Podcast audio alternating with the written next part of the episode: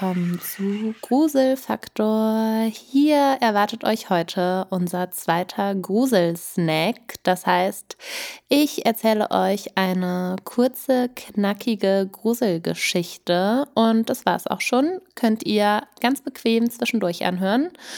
Die Geschichte heute kommt von unserer Hörerin Lisa und letzte Woche äh, beziehungsweise vor zwei Wochen haben wir auch schon eine Story von dir vorgestellt. Also ziemlich unheimliches Leben hast du da. Vielen Dank, dass du es mit uns teilst und auch mit all unseren Hörerinnen. Deswegen jetzt viel Spaß beim Gruseln. Es war im Jahr 2004. Ich war damals 14 Jahre alt und besuchte wie jedes Jahr meine Cousine Sarah. Da wir sehr weit voneinander entfernt lebten, sie in Niedersachsen und ich in Bayern, blieben wir meist eine ganze Woche lang beim jeweils anderen zu Besuch. So auch in diesen Osterferien. Ich freute mich sehr auf Sarah, war sie doch eine meiner engsten Freundinnen. Sarah war zwölf Jahre alt und hatte in dieser Zeit das Reiten für sich entdeckt, so wie viele Mädchen in dem Alter. Sarah hatte Reitunterricht auf einem Pferdehof, der sich am Rand ihrer kleinen Stadt befand und verbrachte fast täglich Zeit auf dem Gestüt. Sie half fleißig mit und kümmerte sich um die Tiere, kannte dort jeden und fühlte sich sichtlich wohl. Im Zusammenhang damit hatte meine Tante während meines Besuchs eine Idee, die uns Mädels begeisterte. Wir durften eine Nacht im Gästehaus des Reiterhofs übernachten. Dabei waren auch zwei weitere Reiterinnen in unserem Alter, die Sarah ganz gut kannte. An ihre Namen kann ich mich aber leider nicht mehr erinnern. Auf jeden Fall waren wir sehr glücklich darüber und bezogen gleich in der Früh unser Gästezimmer, um jede Minute auf dem Hof genießen zu können. Ein richtiges kleines Abenteuer. In unserem Zimmer gab es zwei Doppelbetten. Sarah und ich schliefen in dem einen, welches neben der Tür stand, und die zwei anderen Mädchen nutzten das andere Bett am Fenster. Es gab auch einen kleinen Fernseher. Das Zimmer war nicht sonderlich modern und reduzierte sich auf das Nötigste. Aber ich meine, wir waren auf einem Reiterhof. Was will man in dem Alter mehr? Wir jedenfalls waren glücklich. Nachdem wir uns eingerichtet hatten, beschlossen wir, uns den Hof erst einmal genauer anzusehen. Die drei Mädchen gaben mir eine kleine Führung. Schön war es hier. Das Haus hatte keine direkten Nachbarn. Es hatte einen großen Garten mit einem Trampolin und um uns herum sah man nur Felder weit und breit. Wir halfen ein wenig im Stall aus, misteten die Pferdeboxen aus und füllten das Futter auf. Nachdem die Arbeit getan war, baten wir die Besitzerin darum, einen Ausflug machen zu dürfen. Sie war sich zunächst nicht sicher, da sie nicht wusste, ob ich genug Reiterfahrung hatte und rief erstmal meine Tante an. Ich hatte ein paar Jahre Reitunterricht gehabt und bekam deshalb ihr Einverständnis. Mit der Voraussetzung, dass wir nur im Schritttempo gingen und nicht galoppierten. Wir vier schnappten uns jeweils ein Pferd und machten einen Ausritt über die Felder. Es war schön, wieder einmal auf dem Rücken eines Pferdes zu sitzen und wir vier verstanden uns wirklich sehr gut. Der kleine Ausflug war lustig. Wir kicherten viel und mein Pferd hatte ein ruhiges Gemüt. Am Anfang waren wir auch noch allein auf dem Feldweg unterwegs. Doch dann gesellte sich ein Mann hinzu, der ein paar hundert Meter hinter uns spazieren ging. Nichts Ungewöhnliches also. Als wir in einer Kreuzung ankamen, mussten wir rechts abbiegen und das taten wir auch. Der Mann, der uns mittlerweile etwas näher gekommen war, bog ebenfalls nach rechts ab. Auch da kam uns noch nichts verdächtig vor. Unser Weg setzte sich fort und jedes Mal blieb der Mann in unserer Sichtnähe, bog in die gleichen Feldwege ein und hielt immer einen gewissen Abstand. So langsam spürten wir aber dann doch ein merkwürdiges Gefühl. War das noch Zufall? Oder wurden wir verfolgt? Wir unterhielten uns darüber. Sarah hatte eine Idee. Lasst uns doch testen, ob er nur zufällig hinter uns hergeht. Wir biegen willkürlich ab, auch wenn der Weg sich vorne wieder scheidet. Wenn er uns trotzdem folgt, wissen wir Bescheid. Wir waren einverstanden und bogen immer wieder nach links oder rechts ab. Der Mann blieb bei uns, immer mit einer gewissen Distanz, aber trotzdem in Sichtweite. Jetzt war uns wirklich mulmig zumute. Wir beschlossen, dem Ganzen ein Ende zu bereiten und versetzten unsere Pferde in Trab, auch wenn wir das ja eigentlich nicht sollten.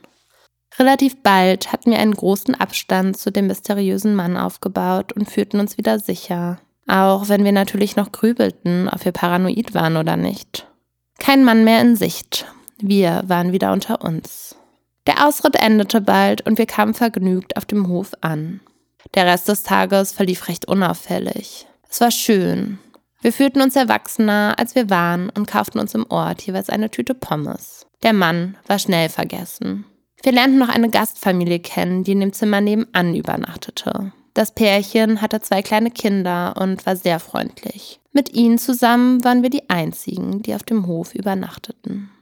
Als wir abends in unserem Zimmer waren, führten wir lustige Gespräche, gackerten vor uns hin und quatschten über alles Mögliche. Der Mann vom Mittag kam noch einmal zur Sprache. Und da wir uns ein wenig gruselten, schlossen wir die Zimmertür zweimal ab. Sicher ist sicher, dachten wir uns. Wie sehr wir damit recht hatten, wurde uns erst in der Nacht bewusst. Es wurde immer später. Ich erinnere mich noch genau daran, dass Not a Girl, Crossroads, der Film von Britney Spears im TV ausgestrahlt wurde. Sarahs Freundin schliefen ein. Und Sarah und ich schauten uns den Film in voller Länge an. Es handelte sich um eine Wiederholung und es war schon mitten in der Nacht. Ein oder zwei Uhr vielleicht. Da passierte es.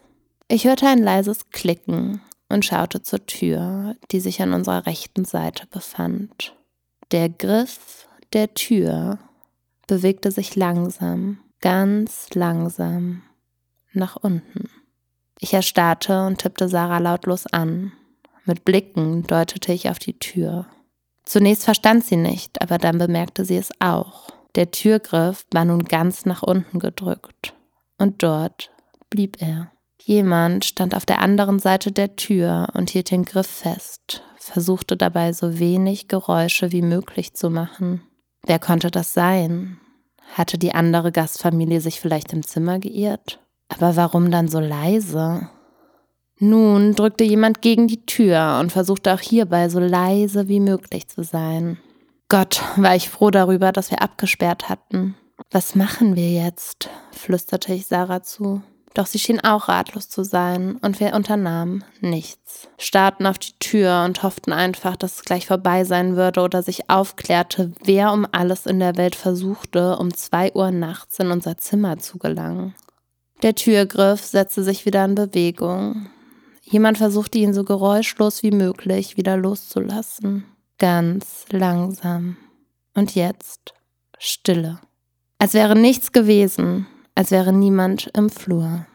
Wie erstarrt blickten Sarah und ich uns an. Sollen wir die anderen wecken? fragte ich. Aber Sarah schüttelte den Kopf. Es war bestimmt die Gastmutter. Sie wollte schauen, ob wir schon schlafen, sagte sie. Doch ich konnte ihre Unsicherheit hören. Ja, aber mitten in der Nacht? fragte ich ratlos. Ich schaue jetzt einmal in den Flur, sagte ich und stand vom Bett auf. Spinnst du? sagte meine Cousine entsetzt und hielt mich am Schlafanzug fest. Du kannst doch nicht einfach da rausgehen. Doch meine Neugierde war geweckt und ich schloss leise auf. Ich versuchte ebenfalls so leise wie möglich zu sein. Ich öffnete langsam die Tür und schaute hinaus. Die zwei Gästezimmer befanden sich im ersten Stockwerk und das Treppenhaus hatte einen riesigen Flur. Dieser erstreckte sich in der Dunkelheit vor mir. Und draußen war nichts. Kein Licht, kein Mensch, kein Geräusch. Jeder in diesem Haus schien zu schlafen. Puh, da ist niemand, sagte ich etwas beruhigt und schloss die Tür wieder zu. Wir sollten vielleicht versuchen zu schlafen, sagte ich. Wir können den beiden anderen ja morgen davon erzählen. Bestimmt findet sich eine ganz einfache Erklärung. Sarah willigte ein und wir legten uns in unser Bett. Wir machten den Fernseher, welcher immer noch lief, aus, sowie das Nachtlicht und versuchten zu schlafen. Es vergingen ein paar Minuten, da schreckten wir auf. Ein ohrenbetäubender Lärm hatte uns geweckt. Es klang so, als würde jemand mit einem Hammer gegen die Wand schlagen. Und zwar mit ziemlich viel Kraft. Und direkt gegen unsere Wand. Wumm. Durch den Krach konnten wir ziemlich schnell lokalisieren, wo das Geräusch herkam. Es kam von der Wand, an der der Fernseher stand. Wumm, wumm, wumm. Der Hammer schlug regelmäßig auf die Wand ein. Immer wieder. In langen Abständen. Was sollte das? Wer wollte uns solche Angst machen?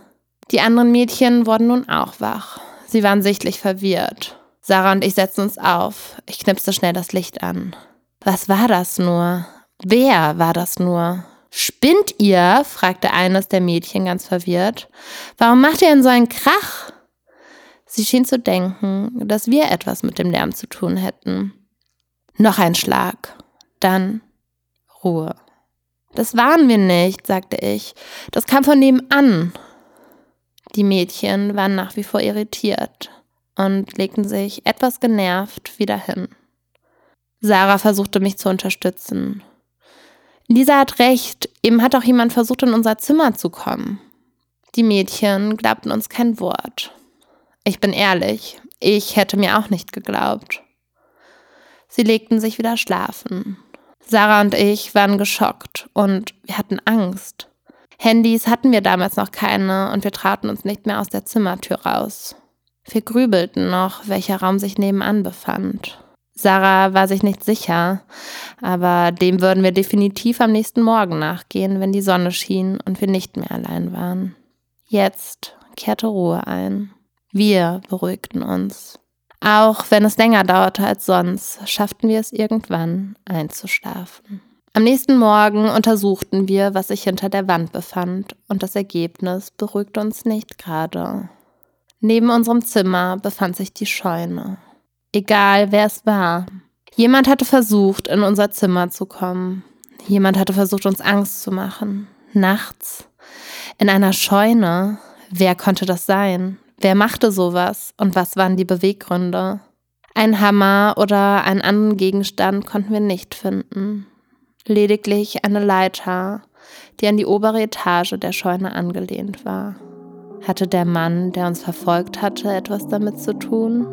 wollte er uns etwas antun und hat uns aus Frust, dass er nicht in das Zimmer kam, Angst gemacht?